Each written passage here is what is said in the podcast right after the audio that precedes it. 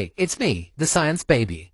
I am small. Here I am next to Mum for comparison. But did you know that I actually have more bones than she does, and more bones than every grown-up? Old people like my mum have 206 bones in their bodies, but I've got nearly 300. Like, my skull comes in 44 parts, and my upper arm has three or four little bones in it. That's because I have much more bendy cartilage than a grown-up does, which was to help my body squeeze and squish through a tiny hole to be born. Now that I'm Earthside, cartilage starts to turn into bone, or ossify. It slowly hardens up with the help of collagen and calcium.